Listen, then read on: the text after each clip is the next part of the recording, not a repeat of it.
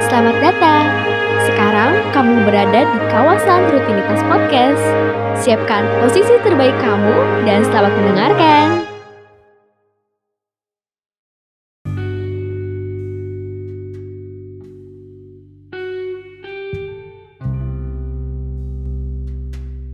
Yo, halo semuanya. Kenalin gue Ruth yang punya podcast ini. R-U-T-H, bukan R-U-D-E. Karena sering kali teman-teman gue nyanyi soalnya pas manggil nama gue. Kayak gini nih. Why you gotta be so rude? tapi, tapi guys, inget ya. Setiap nama itu pasti punya arti. Jadi ya gue saranin kalian sebaiknya berhati-hati kalau mau kasih nama panggilan ke teman-teman kalian. Karena gak lama setelah gue dipanggilnya Ruth, Rude, R-U-D-E, nyokap gue tuh nanya ke gue, Ruth, kok kamu jadi kasar sih sekarang? loh, loh, loh.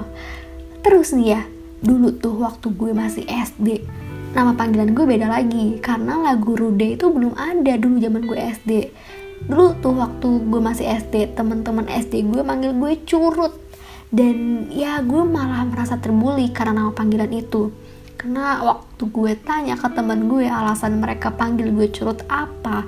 Katanya karena gue pendek mirip curut gitu. Terus ya saat itu gue protes ke nyokap gue. Kenapa sih gue dikasih namanya Ruth? Jelek banget cuma satu suku kata doang. Kan pasti teman-teman tuh jadi bingung gitu kalau ke rumah mau panggil gue tuh gimana nadanya.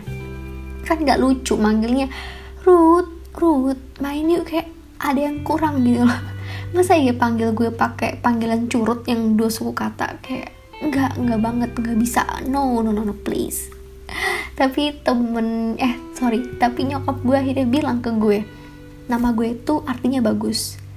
Ada doa di dalam nama gue. Ya, by the way, nama lengkap gue Ruth Gracia. Ruth itu artinya teman yang setia dan Gracia artinya anugerah karena dulu waktu gue lahir, puji Tuhan gue lahir dengan sehat dari nyokap gue yang waktu itu lagi DBD ya waktu ngelahirin gue. Ceritanya agak mengharukan ya, tapi ya gitu tetap aja. Waktu itu gue masih kesel sendiri sama nama gue sendiri. Ya, bisa dibilang gue melalui sebuah perjalanan untuk bisa mencukuri nama gue sendiri saat itu. Sampai akhirnya gue berhadapan dengan kegiatan orasi kandidat ketua OSIS di kelas 8. Ya, dari dulu gue tuh orangnya emang udah sok sibuk gitu ya. Terus ya keserusan sampai sekarang, malah kayak nggak bisa banget gitu kalau nggak ngapa-ngapain. Oke, balik lagi ke topik. Seperti yang kalian ketahui, pastinya masing-masing kandidat ketua OSIS itu pasti punya visi, misi, sama moto kan. Ya saat itu gue dibantuin sama bokap gue buat cari moto yang bagus untuk orasi gue nanti. Dan akhirnya jadilah RUTH, rajin usaha tiada henti. R rajin, U usaha, T tiada H henti. Dan yang akhirnya menjadi doa baru untuk nama gue saat itu.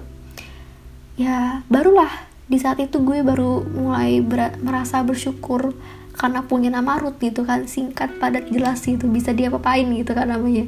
Kayak ya udah terus ternyata arti nama gue tuh bagus gitu kan. Kayak wah gila gak sih? Persoalan nama aja tuh gue susah bersyukurnya. Gimana masalah yang lain gue punya banyak masalah kayak gue terlahir dengan mata minus keturunan mata minus ya. Terus juga badan gue nggak tinggi. Dan ya itu dua itu yang menjadi alasan jitu gue untuk susah bersyukurnya. Tapi ternyata gue sadar hidup itu bukan hanya masalah nama muka maupun badan yang gak sesuai sama patokan idealnya kita. Hidup itu adalah anugerah ada banyak hal yang bisa disyukuri setiap harinya uh, gue ada satu kisah yang bikin gue tersadar bahwa ada banyak hal yang bisa disyukuri dari hidup ini Kisah ini berjudul Tuhan Berbicara dari kumpulan kisah yang ditulis oleh Nessie Tanudibio di bukunya yang berjudul Kisah tentang seekor sapi yang jujur. Mari dengarkan Tuhan Berbicara. Seorang manusia berbisik, Tuhan, bicaralah padaku. Dan burung kutilang pun bernyanyi.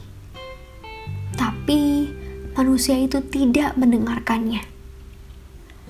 Maka manusia itu berteriak, "Tuhan, bicaralah padaku." Dan guntur dan petir pun bergemuruh. Tapi manusia itu tidak mendengarkannya.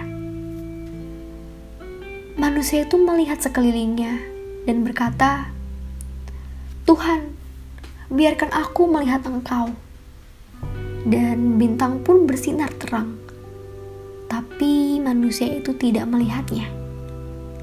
Dan manusia itu berteriak lagi, Tuhan, tunjukkan aku keajaibanmu. Dan seorang bayi pun lahirlah. Tapi manusia itu tidak menyadarinya. Maka ia berseru lagi dalam keputusasaannya. Jamahlah aku Tuhan. Dan segera Tuhan pun turun dan menjamahnya tapi manusia itu malah mengusir kupu-kupu tersebut dan terus berjalan. Manusia itu berseru, "Tuhan, aku membutuhkan pertolonganmu." Dan datanglah email dengan berita-berita baik dan menguatkan. Namun ia justru menghapusnya dan terus berkeluh kesah. Betapa hal ini semua sebenarnya mengingatkan kita bahwa Tuhan selalu hadir di sekitar kita dalam bentuk sederhana dan kecil yang sering kita anggap lalu, bahkan dalam era digital ini. Ya, teman-teman, mungkin kita bisa dapat pesan cerita dari apa yang sudah kita dengar tadi, bahwa kita janganlah kita mencampakkan suatu anugerah hanya karena anugerah itu gak dikemas dalam bentuk yang diinginkan dan dimengerti oleh kita. Syukurilah segala hal yang kita terima dalam kehidupan, mulai dari hal-hal kecil yang kita nikmati sehari-hari. Learn to be grateful. Belajar bersyukur. Kita bisa menjadikan bersyukur sebagai rutinitas pertama kita yang kita lakukan setiap harinya. Tapi bukan sekedar rutinitas, kayak minimal kita setelah bangun tidur kita bersyukur bahwa kita bisa melewati hari kemarin yang melelahkan. Bersyukur juga bisa sesimpel kita memberikan senyuman hangat kepada orang di sekitar kita. Karena ya dengan tersenyum orang lain juga pasti akan ikut tersenyum. Dan berlaku juga sebaliknya jika kita mengeluh orang lain pasti juga akan ikut kesal dengan situasi yang ada saat kita bersyukur kita bisa menerima diri kita apa adanya. Bener gak sih? Gak bakal ada lagi tuh kata insecure di kamus kehidupan kita. Gak bakal ada lagi tuh keluhan-keluhan yang terdengar dari mulut kita yang merugikan orang lain. Ya, karena dengan bersyukur secara gak langsung, kita bisa merasakan kebahagiaan saat itu juga. Nah, hal apa yang kamu syukuri hari ini?